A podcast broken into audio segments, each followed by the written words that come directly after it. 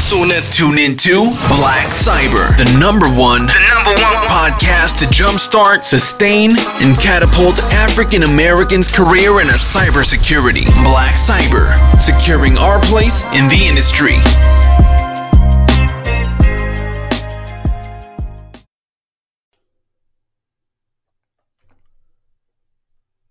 What's up, everybody? This is the Black Cyber Podcast, and I'm your host, George McPherson. Today, we have with us this guy is a certified CEH, CHFI. He holds a master's degree in cybersecurity. He's the Cybrary Master Instructor. He's the host of the Cyber Life podcast. He's also the 2019 SC Media Reboot Leadership Award for Outstanding educator. And he has probably trained over 5 million cybersecurity students around the world.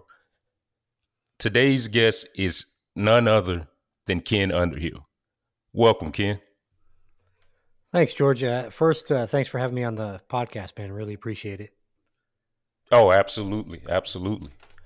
So, um, I know I'm in uh, Charlotte and you're in Houston, correct? Correct. Yep. Yeah, so I know I kind of got you up early this morning, but uh definitely. who who sleeps, George? Come on, we're we're in cybersecurity, man. Nobody sleeps. Hey, we never stop the hustle, but I think with everything going on right now, we might all it might be taking a toll, but we keep going, right? That's right, man. um, I, I, think with uh, with everything going on, it's definitely uh, a little more job security for everybody. Yes, it you know, absolutely. Like the, the, criminal attackers certainly haven't taken any breaks. No, I think they're working overtime at this point.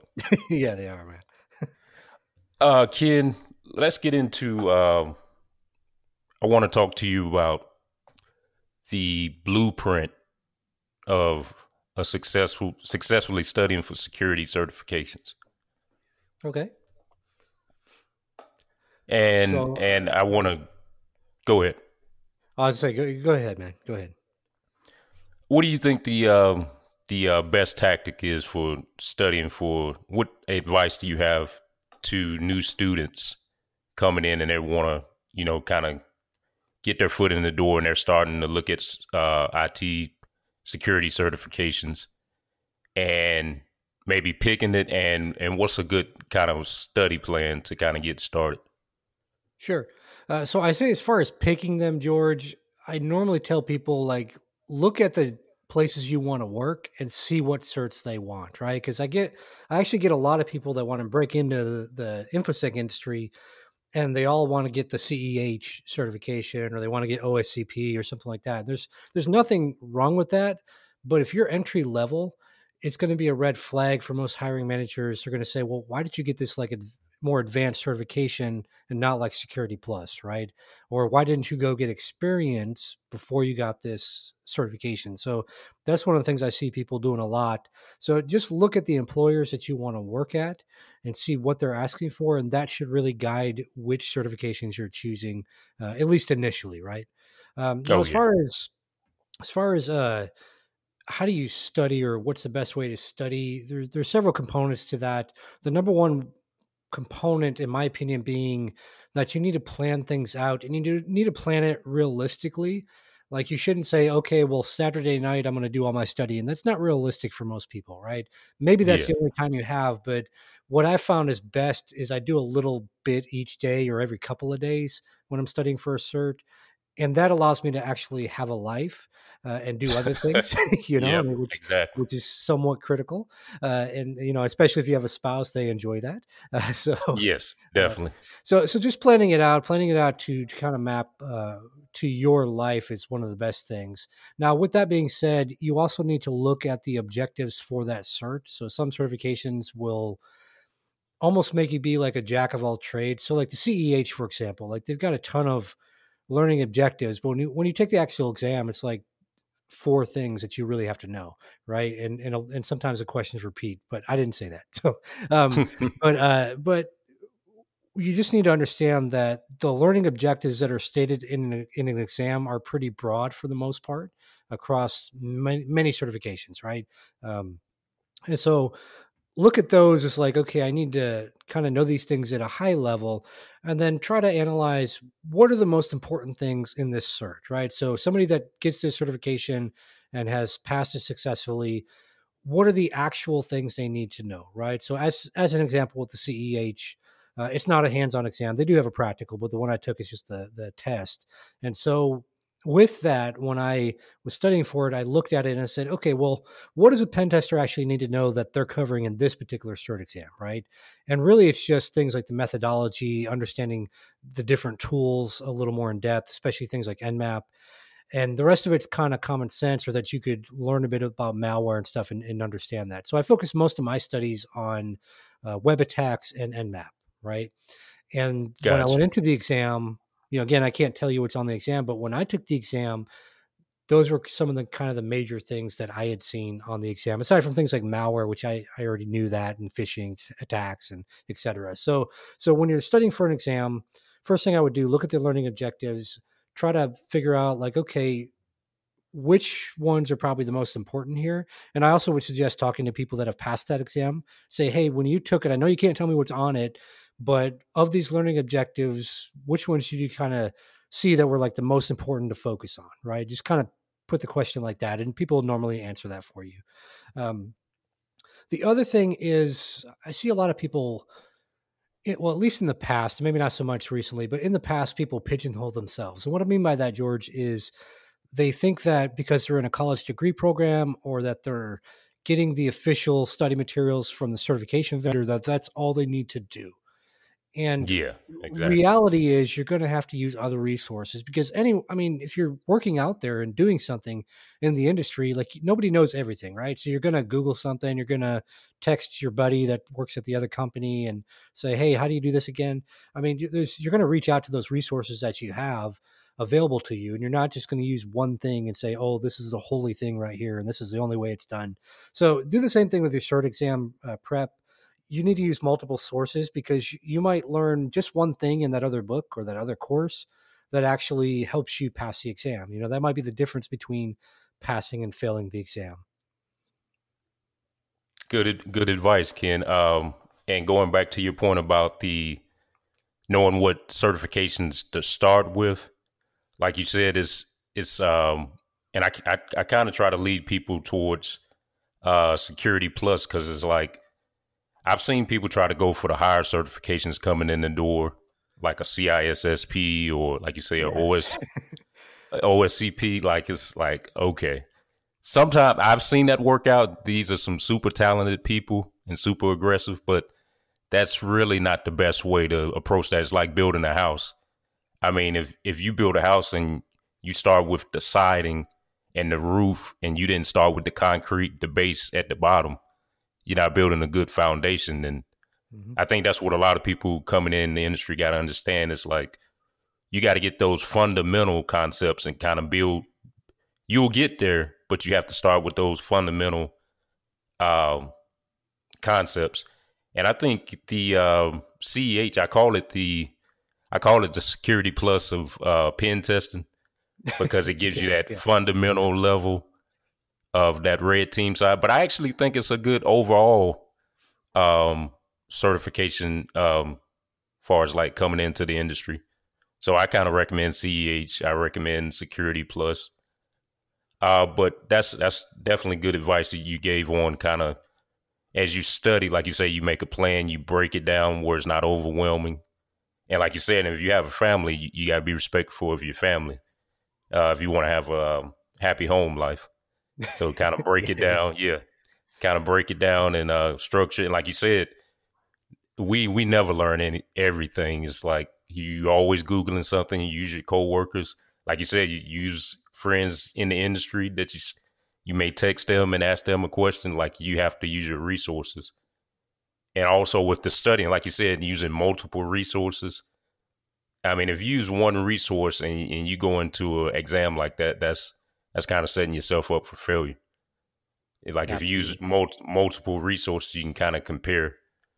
Um, Ken, on on that note, so I want to talk about um, Cybrary's mission.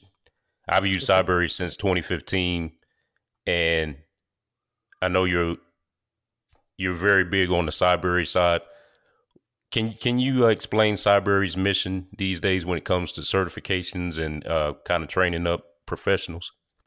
Yeah, so kind of the overarching goal of Cybrary is to close the skills gap and the employment gap, right? You know, and and you strive for that, and nothing will ever be 100%, right? But but since there's so many jobs being advertised as being available, and so many people, I mean, I get hundreds of people a week that reach out via like LinkedIn saying, "Hey, I, I'm trying to find my first job," right?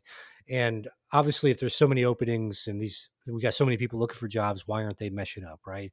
So that's kind of Cybrary's overarching thing is to empower people to get the skills that they need to actually go get these jobs. Um, there's a term that's been around for a few years now uh, called security enablement. So basically, giving uh, baking essentially baking security into any part of the organization. So let's say I work in accounting, I need to actually understand, you know, it's not just a, a segmented thing like, okay, that's the security team, that's the IT team, that's the accounting team. If I'm an accountant, I need to understand how security bakes into what I do in my day to day because I'm probably the person that's going to click that phishing email and it's not going to be George, right?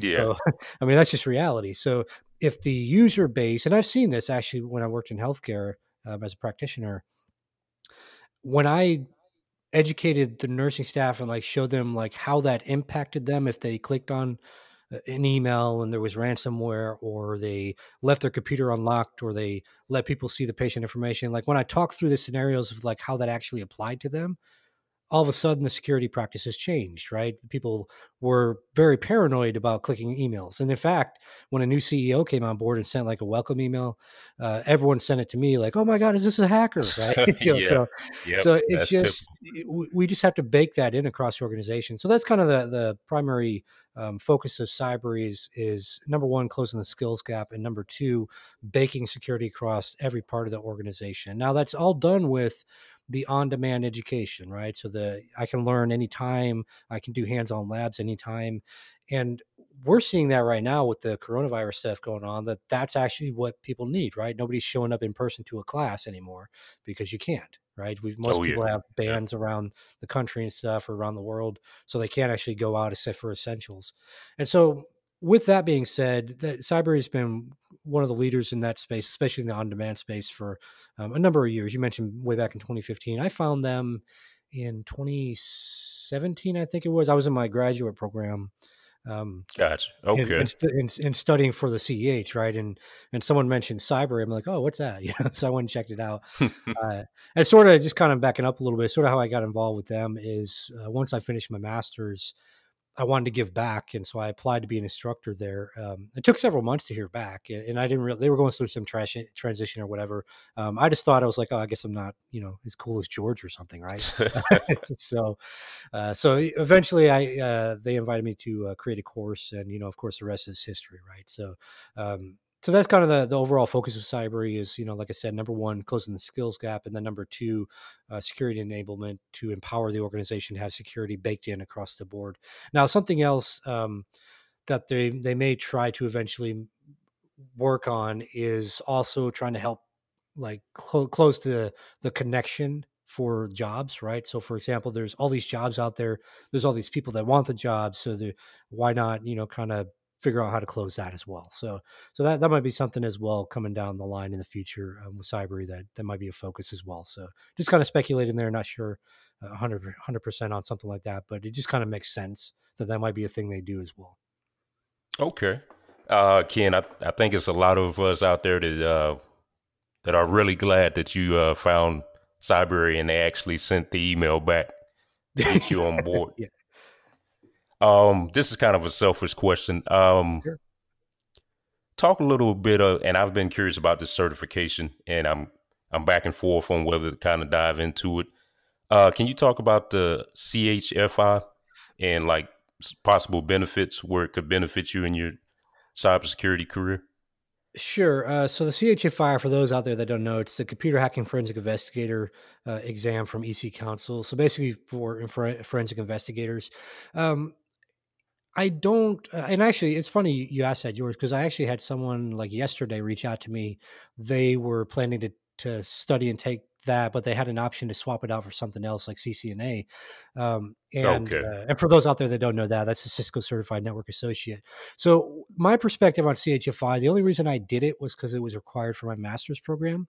Um, most of the forensic Yep, investigators I know, most of the forensic investigators I know, most of the DFIR people I know, don't have that cert and they don't go for it. Um, I, I think it's I think the cert's beneficial in the aspect of it kind of gives you a very very very and I said that three times for a reason. Oh yeah. Very high level overview of forensics. Kind of touches on a lot of different things. There's a lot of content um, that you have to study for that exam, and the the only you know sort sort of the issue I would have with it, I guess, is number one, I I don't actually see the ROI, you know, in the industry of getting Yeah. that, you know, unless your employer requires it or something.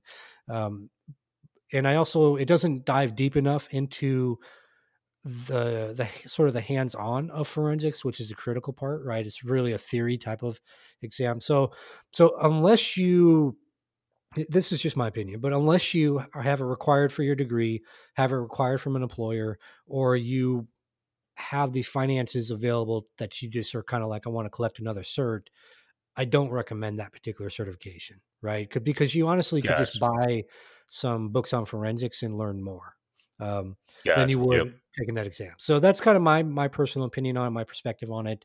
Um, the reason I created content on it after I passed that certification is because at that time in the Western Governors Master's program, which is the the program I went in, um, most people were failing that exam. They were on their third or fourth attempt, and that really meant that they couldn't graduate. Uh, and so myself and another gentleman, uh, Rob Rout, sort of collaborated a little bit. And Rob had some notes. I had some notes. We kind of put them together. Um, and initially, I created like a practice exam for people to use. And with those notes, with those practice tests, uh, people were able to go literally within like 30 days. These people that were failing all the time on the exam, and I failed it the first time, right?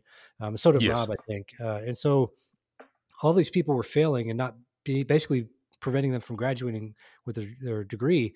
Uh, and so within like 30 days, that changed around uh, almost completely. There were still some people people that failed like their first time, but most people were passing the first time. Uh, and then when I came on board with Cybrary, I created a uh, it's called computer hacking and forensics, but basically it, it will cover a good amount of the stuff you might need to know for the CHFI exam. So if you're looking on the Cybrary site and you're looking for CHFI prep, you won't probably find i don't think you'll find it with the keyword search but just look for forensics and, it, and it's called computer hacking forensics. Um, and that will actually help you prep for the chfi but that was kind of the reason why i created content around it was only to help those people that were failing the exam the first time because i was there right? I was that guy that failed it by i think i failed it by like one or two questions um, the first time because i changed a bunch of answers and so So, I knew yeah. what it, I knew what it felt like, you know, to to, to fail, um, and so I wanted to make sure that that changed for everyone else. Um, so uh, just kind of summarizing all that, I I don't recommend the exam in my personal opinion unless you have it required for a degree or your employer requires it or you just want to spend some money.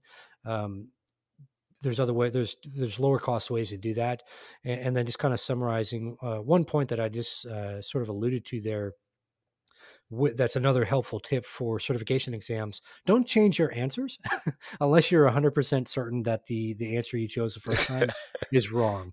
Uh, yeah.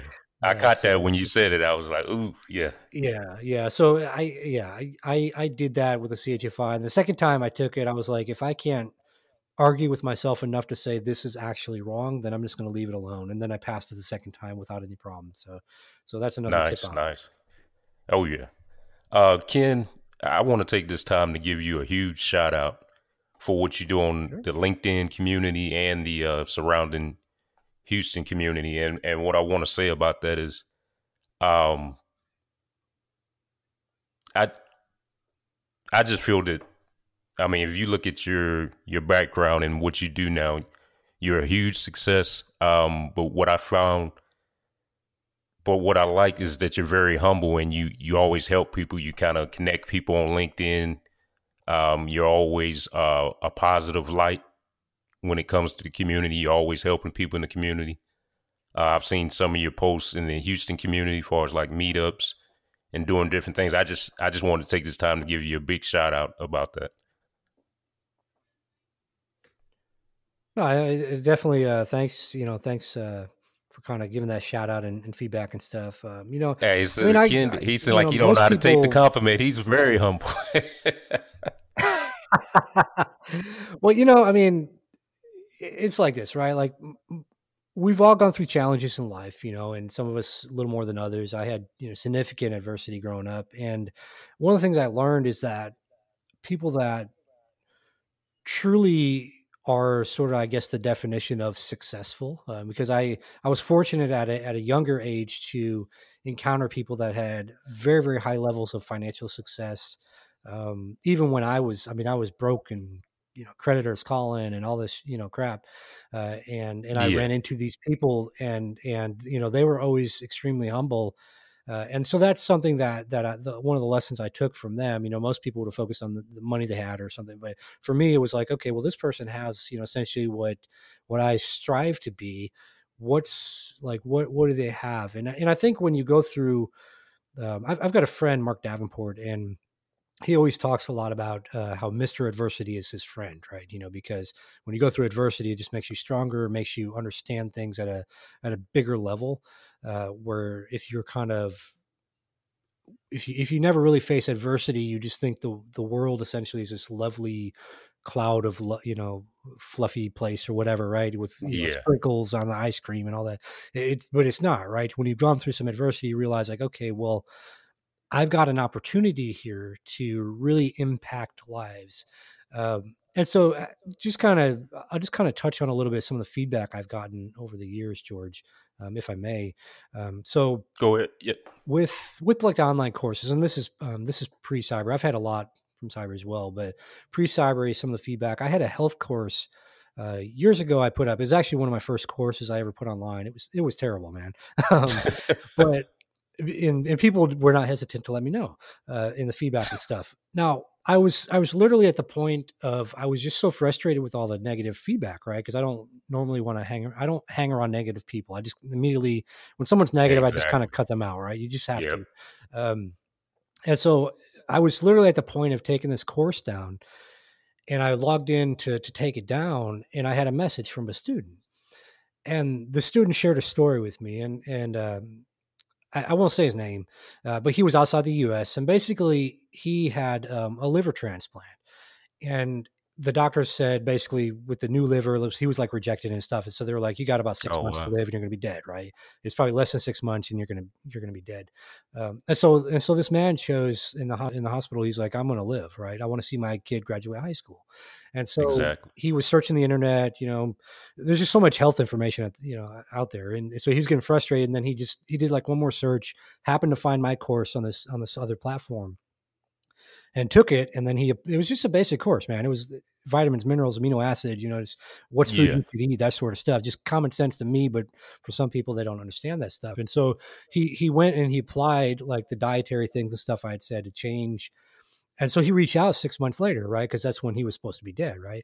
And so he reached out, sent me Oh. that message. Just he said, "Look, man, I just I was able to just walk, see my son walk across stage his graduation. So I just want to reach out and say thank you." Um, so I left that course up, obviously, right? You know, I'm like, you know, Oh, man, wow, yeah. because because at that point, right, that that kind of tells you like somebody's watching it. You don't always know the people, and this is kind of go to what you said about hey, you're helping people and stuff you don't always see the impact you're having, but you are having an impact on people's lives. And you're probably going to, when you hear the feedback, excuse me, uh, you're probably only going to get like 0.1% of people giving you that feedback, right? Yeah. There's a lot of people impacted. So just keep, when you get the haters out there, just keep going because honestly, the trolls on the internet don't pay your bills, right? The- the- Exactly, people yeah. that you're helping do. And so just keep doing what you're doing. That's kind of the whole message from all that. Besides, I was trying to make George cry for everybody, but it didn't. Hold on, let me get myself together. But hey, uh, Ken, wow, that's that story too. That's like you said, you you never know. Like, and I think we all go through that uh, when you're trying to do something good and you have some self doubt about what you're doing. Like you said, to actually hear somebody come back and say that, and you was like, you literally saved someone's life. So it's wow. Exactly. You know, it's it's kind of that reality check, right? Like you're you're so focused on yourself, right? Like I was so focused on myself, like, oh, these people are being mean, you know, woohoo, you know, whatever. Yeah. Uh, oh, let me take this down, and uh, and then out of nowhere, you know, here comes this message to say, no, you need to keep going. Because honestly, George, if I had quit building online courses at, at that time of my life, I never would have gone moved into creating courses in in the industry in the infosec industry and just imagine how many people wouldn't have been helped Well, because yeah. I became selfish, right? You know, so so the being humble, it's really just more about understanding that it's not about you. There's a bigger purpose that you have, right? You know, I I I talk a lot in the Houston community about about your purpose, and I think that a lot of times we get in our own way where we think we get so much in our head of like, oh, I can't do this. Oh, the boss is being mean, or um, you know, I'm dealing with. Uh, for we'll just say use the gym as an example, right? Because I mean, I deal with weirdos at the gym, right? People stare at me all the time, which is why I have a home gym, right? Because I'm like, you know, sometimes you don't feel like that stuff, right? Yeah. like, come on, man, I'm just trying to work out, you weirdo. Uh, you know, you, you know those ones probably like they walk around trying to talk to everybody, and and I, I always feel sorry. I get so many stories from women in the industry that just want to work out, right? But these creepy dudes are coming around and bothering them and stuff at the gym. I'm like, you wouldn't have that problem if you work out with me because I I'm confrontational. Uh, so I I call people out on their stuff, right? You know, part of that, you know, that's the military background, right? Like, Oh yeah, definitely. you know, We're it is what it is. protectors. Yeah, it is what it is. You know, if you want to be creepy, I'll call you out. You know, and then you'll go away. Most of them go away when you start like, "Why are you staring at me?" Right? Uh, Oh yeah. anyways, I di- I digress. But we we a lot of times we let those things be barriers to us doing stuff, right? So like right now, I'm I'm training for a bodybuilding competition in November, and you know, of Nice, course, we, we know that COVID 19 is going on, right? And this is my first bodybuilding competition. And yeah, man, I could be eating the Oreos, right? Uh, but Yeah. but uh, if Tania Wilson or uh, Darren Jones listens to this, I'm not eating Oreos, guys. Don't worry. um, but you know, I, I could be letting whatever circumstances stop me from that goal, right? You know, but oh yeah. but I don't um, because you you you have to understand that's a bigger purpose. Because to be honest, George, I'm an extremely busy guy. Like I, my wife probably gets me an hour a day honestly like maybe two hours that's as much time as she gets with me unless we budget something in uh, because i'm doing all this other stuff right I'm, I'm helping all these other people and so with that being said totally forgot where i was going with that but that was going to be something good man i, I literally just forgot where, where i was going with that um that you being say said you, uh, you you you're know, working yeah. all the time. Yeah, yeah, yeah. So I think where I was going with that is there's a lot of ways we can make excuses, right? I could be like, I'm working so much, I can't do the workouts. I can't, you know, I can't train for this thing. I can't, oh, these people over here bother me. Oh, this person said I suck or whatever. But the reality is there's there's a bigger impact that you're having as part of your purpose or, you know, as we might call it, our destiny. And so you just have to sort of stay laser focused and and I I for people in the industry I would explain it this way. It's a VPN, right? Like you need to form a VPN around yourself and put all that encryption around yourself and so that way you stay laser focused so all those haters they can't really get in right so when you focus it like that and you pretend that you're you've got a vpn connection to your destiny then those Yeah. people can never really steer you off course if that makes Oh, sense that's a nice analogy. I, you know, I just had Very to throw nice it in there, you know, just based off the audience. I just had to throw it in there, right? um, Ken, and and you talk about growing up in adversity. I I did as well, coming from you know few opportunities, and um and I went to the military, and the military kind of did a lot of great things for me. It built confidence for me. It provided uh you know financial stability. Yep. Um, but my show was based on you know getting into the cybersecurity world. It's a lucrative industry. It's about giving back as well, but it's a lucrative industry, Mhm. and um and I stress the importance of building your brand. Some everybody might not feel that way, uh, but I, I stress the importance of building your brand and being able to pursue business ventures that make sense to you. Um, how do you, how do you feel about that? As far as developing a business mentality and and building prosperity in Yep. in Yep. the cybersecurity industry. One one hundred percent for that. You, you if if you think that you don't need to build your own uh, at least secondary income stream at a minimum, you're you're mistaken because a lot of people get laid off, etc. Uh, and many people in America are like 400 bucks away from poverty, right? They they don't Yeah. they live paycheck to paycheck. They're trying to show off their new boat to the neighbors, and so I think it's fiscally responsible for anyone in the industry to have a a business mindset. Now that doesn't mean you have to start your own business, but you need to basically take what's yours, right? You need to have that more aggressive mindset. So in in the military and the special operations community, you know the the kind of quote unquote the bad guys out there, bad guys and gals, because you know there's there's criminals that are you know bad people in the world that are, are female as well, but they're the wolves, right? And there's there's the sheepdog, right? And and the sheepdog's aggressive and stuff like the wolf, but they've got a measure of good to them because they're doing it for a good purpose, right? And so Oh yeah. so that's the you need to have that sheepdog mentality for anything you're doing in the industry as far as your job and stuff. So let's say, for example, George said, I go to a, I go to try to negotiate a salary and I I want to get 200k a year base, but it's just not in their budget to do that. And say, I, so I, what I say is, I say, okay, you know, let's talk about stock then instead, right? Or let's talk about an extra week of vacation a year. So just because you're told no in a negotiation in an interview on salary doesn't mean that you can't try to throw something else in there because a lot of times uh, if it's especially if it's a smaller company they'll work with you on maybe some extra vacation time or you can work from home on fridays or i mean right now we're all working from home but you work from home on fridays and stuff. You just have to go in with that mentality of like i deserve this. This is mine Oh, yeah. right? Um, and kind of talking about the the actual business side of things so i always I think that every single person in the industry, even if you're trying to get into the industry because you're still learning things, um, I think every single person in the industry needs to monetize their knowledge. So whether that's a podcast and and you set it up to like you know you put your podcast through Red Circle where you can take tips and stuff from people and they, they can tip you if they like you or whatever, or you set it up on YouTube where they can do the Patreon and you know, or you create online courses or you sell a book or like there's just some way you need to monetize your knowledge because number one there's there's someone out there that can only learn from you and if you're not getting your knowledge out there and you're not speaking to them then they're never going to learn it right? Uh, Exactly, and and, and i had to learn that right? I like there's some people that are like i couldn't never learn this thing until i took your course right? And so we all have that. We all have that gift internally and there's someone out there waiting for us to actually share that gift with them. Um, but i think when you when you start creating your own revenue streams and and i always say put them on like create them online so it's pa- relatively passive right? There's nothing 100% passive because you have to work at it right? But relatively passive income streams you know like selling a book or whatever you still have to do marketing stuff to sell a book. So that's why i say it's not a passive income stream. But putting that stuff online allows you to to make money while you sleep. I'll never forget George the first time I I had an online course that actually sold. It was only like 16 bucks is all I made, but Yeah. we were we were out at dinner and you know I would seen that when we got back I was like, "Oh shoot." Made you know, I'm my first sale. I was like, "Man, This is nice, right? And I was Oh hooked. yeah. Uh, you know, so it's it's it's not that you're being selfish, right? So like if you're out there and you're like, well, that's kind of selfish. I don't want to charge money for stuff. No. Number one, people don't finish stuff if it's free for the most part. If you charge people, then they'll take it seriously and they'll finish it.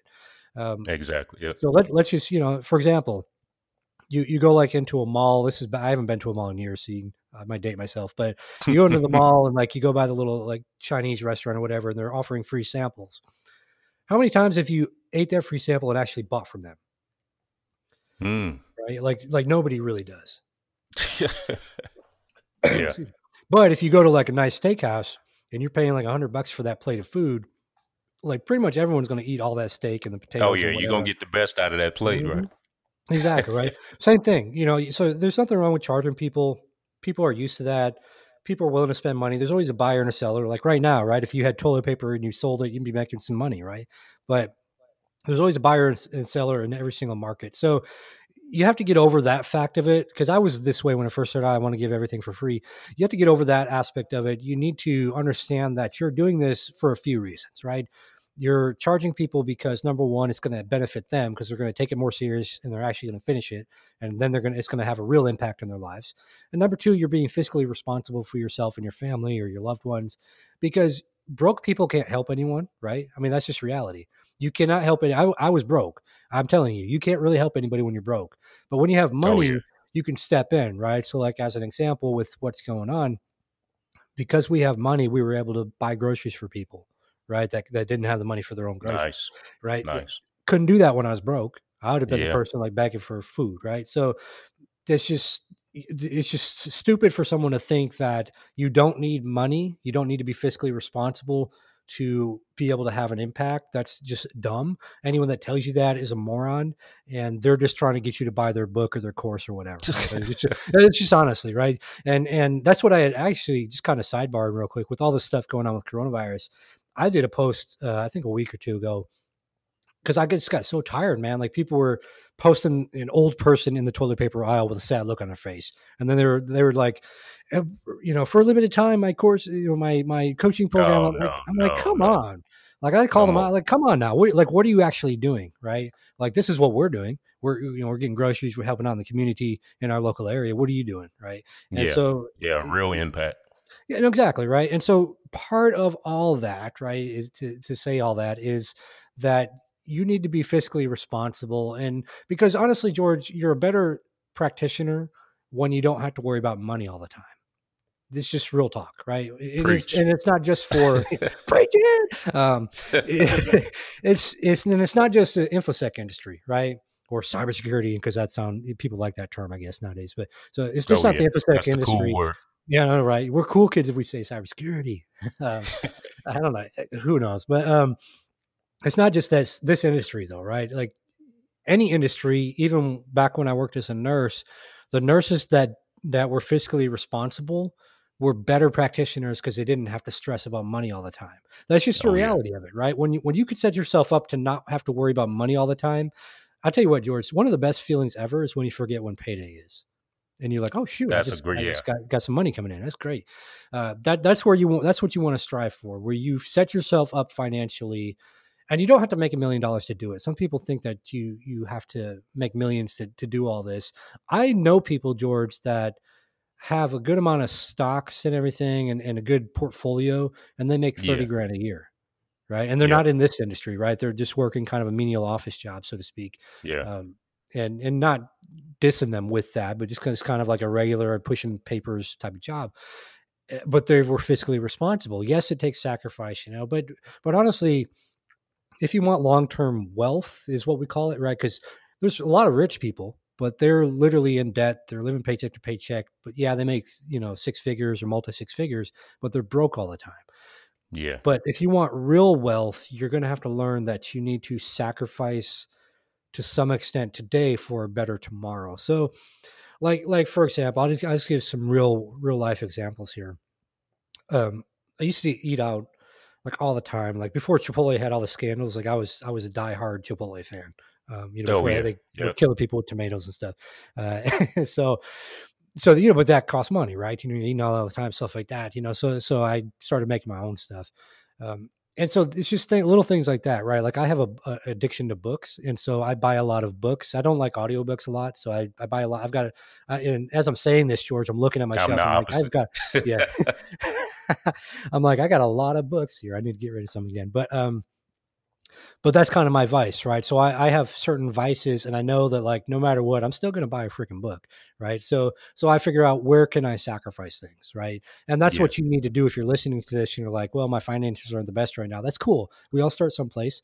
So the, there's a couple of things that I would put out there for your audience is like basic things, um, and and do these things because you're going to recognize that once you do them and you continuously do them your finances will get better it's like a weird shift right? So so number one thing is you've heard it before save 10% now when i first started out like i just there's just no way i could actually afford to save 10% so what i recommend people do is take a certain amount that you can do out of each paycheck so maybe that's $20 and then what you want to do is take that $20 in ones and you're going to take 10% of that, right? You know, which is two bucks and just put that in a special jar or, you know, a special box or, or whatever, right? Just set it Okay. someplace special.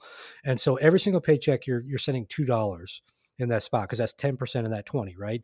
After you've done that a few times, try to raise that number you're taking out of your check to maybe like $30, right? So now you're sending away $3 you know, and just kind of as you go through, and again, this allows you to still pay your bills and all that stuff, right? But you're getting oh, yeah. in the habit of saving that money. At some point, you eventually want to get into that 10% of your of your gross income, uh, just because that actually works in the ether energy a little better. But but it, Yeah. starting off, you know, do what you can, and once you build that habit, then grow on that habit. Um, the other thing is kind of what I mentioned with the books and stuff. I, I knew there were certain things that I was was uh, set in stone that I wasn't giving up, uh, and so that's what you also need to figure out is like what are the things that you really really enjoy? Like i enjoy reading so that's why i buy a lot of books. Um, so what are the things you really enjoy and then what are the things that you could give up? Like if you if you had a choice between paying rent and doing this thing like what couldn't you give up? And obviously i, I wouldn't like buy a book if i had to you know pay my mortgage or something you know but but you get the yeah. idea like it, it what is something that you can give up? And those are the things you can give up. So for most people it's eating out right? Like maybe you can buy a book or watch a, some videos on youtube on how to make some fast recipes and plan out your meals. So maybe you take every sunday and plan your meals for the week or something. So just little things like that like eating out is actually one of the biggest things americans spend their money on uh, and so Yeah. that if you cut that out you're actually going to notice you're probably going to have at least a few hundred bucks a month um, know, coming coming back in. So, with all that being said, though, George, when you make a shift anywhere in your life, whether it's learning new things, shifting your finances, etc., when you're trying to do that, you're going to have um, people in your life you're going to have to cut out, or, or that are going to be haters on you. Uh, so, for example, uh, many years ago, when I uh, when I stopped partying and I gave up drinking. Um, I had a lot of people that you know were oh we're best friends or whatever, and then like you know it was kind of like the friendship's over, oh right? yeah. because it's Kinda like oh away. you're not yeah exactly right you're not hanging with us no more oh you know and and you just have to learn like okay well that's great but like i want to do this life now right so there's going to be p- p- people you have to cut out it might be people close to you so just be prepared for that if if you're one of those people that is has a tough time cutting people out like i'll just say with george from the military that made it a lot easier to to um, kind of flip the switch, so to speak, and, and quickly cut people out and not and not care about it.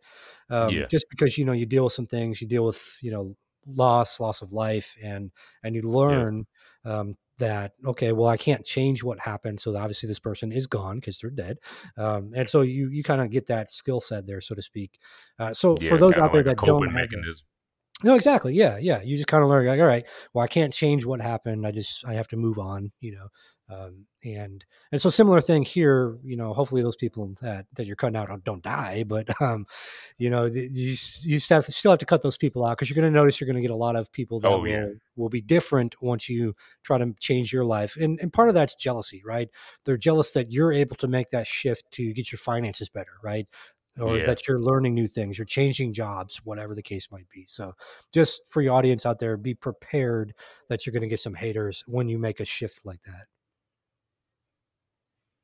Great advice, Ken. Uh, and I and we're a lot alike in those ways, like taking out negative people, negative energy, uh, making sacrifices. Like um, I have a lot of physical books myself, and I have I actually love the audio books, like listening to them on the way to work. Like you Mhm. said, I'll I'll sacrifice some things that I like to splurge on for an educational book because in my mind, the knowledge is an investment. I'm seeing the future of where that could get me. Like instead of buying a CD, I'm buying that audio book that's gonna increase my knowledge and increase my wealth. Uh, Ken, absolutely thank you for being on the show today. You actually that was that was perfect. The cybersecurity side, um, you definitely gave us a no- lot of knowledge on the business side and the just the total the total portfolio of getting to where you need to be, the long term game. Uh, it's a marathon, not a sprint. So, Yep. uh, Ken, can you uh, give us some um, your social media on where to reach you? I thought you were asking for my social. I was like, oh, look at George getting me. Uh, nice yeah, try on social media." Yeah. uh, so I was going to switch it on you. yeah. uh, oh, yeah. I'm supposed to get your social for uh, yeah, yeah, So isn't it 000 Is that that? Okay. Yeah, that's it. Uh, yeah, that's it. okay, perfect. perfect. Um, uh, so so social media i'm i'm more active on linkedin uh, so just search for ken underhill and i've got ceh chfi my title so you'll find me um, normally, if you search for Ken Underhill, that'll that'll pull up. uh, or if you're connected to George, just look in his uh, his connection list and you should find me. Um, I do have a Twitter. It's uh, Cyber Ken, I think, is the handle. I, am not as active on Twitter. I recently got it because people just kept pestering me for, for years, for several years now. Why, like, where's your Twitter? Yeah. Yeah, so I finally, yeah, exactly. So I, I finally got one, um, and that's really the social media. I don't get, uh, you know, I'm not on TikTok or I'm not on Instagram. I'm not. Um, for me, I like LinkedIn is convenient for me, and that's why I use it. Twitter, it's okay, but that's why I'm not really on it a whole lot. Um, other social media, I don't need to upload pictures of me working out at the gym, right? Like I've got a yeah. private page that I have that for people that want to track my bodybuilding um, journey. That's I've given them access yeah. to that or whatever. So like some social media, like for me, if if my because I, I have a, my own businesses, and so if my customers aren't on that social media, I basically don't use it, right? Like, I, why would I waste my time on there um, yeah. to do that stuff? So most of my people are on LinkedIn, so that's that's kind of where I'm at. So, so short story there is I'm on LinkedIn and I'm on Twitter a little bit. Gotcha. Hey Ken, I thank you for being on the show today. Absolutely, my my pleasure. I just want to touch real quick. George mentioned a CD for the for those uh, like millennials out there that don't know what that is. Uh, we used to have to like put this physical disc in our car to listen to stuff. Um, do you remember? Oh wow, uh, I forget tape, about stuff tape, like tape, that. Yeah, no, yeah. right. Everyone's like my iPhone. Uh, so I just want to explain that for those out there. That's it's an, you should you'll see them in museums, uh, and so that's that's that's what that is. You remember? Uh, call out, kid. Remember the yeah? You remember the tapes too? Remember you had, to rewind it. You know. Oh then, yeah, I remember all that. Remember eight tracks? Oh. Oh, you just they definitely don't know that one. Yeah, yeah I, did. That, I did. cool, man. Yeah, like uh, I really appreciate you having me on, man. Had a had a blast. Uh, happy to come on anytime. All right, thank you, Ken. Thanks, man. If you haven't heard of Anchor, it's the easiest way to make a podcast. Let me explain. It's free. There's creation tools that allow you to record and edit your podcast right from your phone or computer. Anchor will distribute your podcast for you so it can be heard on Spotify, Apple Podcasts, and many more. You can make money from your podcast with no minimum listenership. It's everything you need to make a podcast in one place.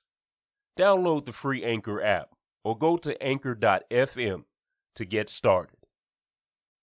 Be sure to subscribe to and share the Black Cyber Podcast.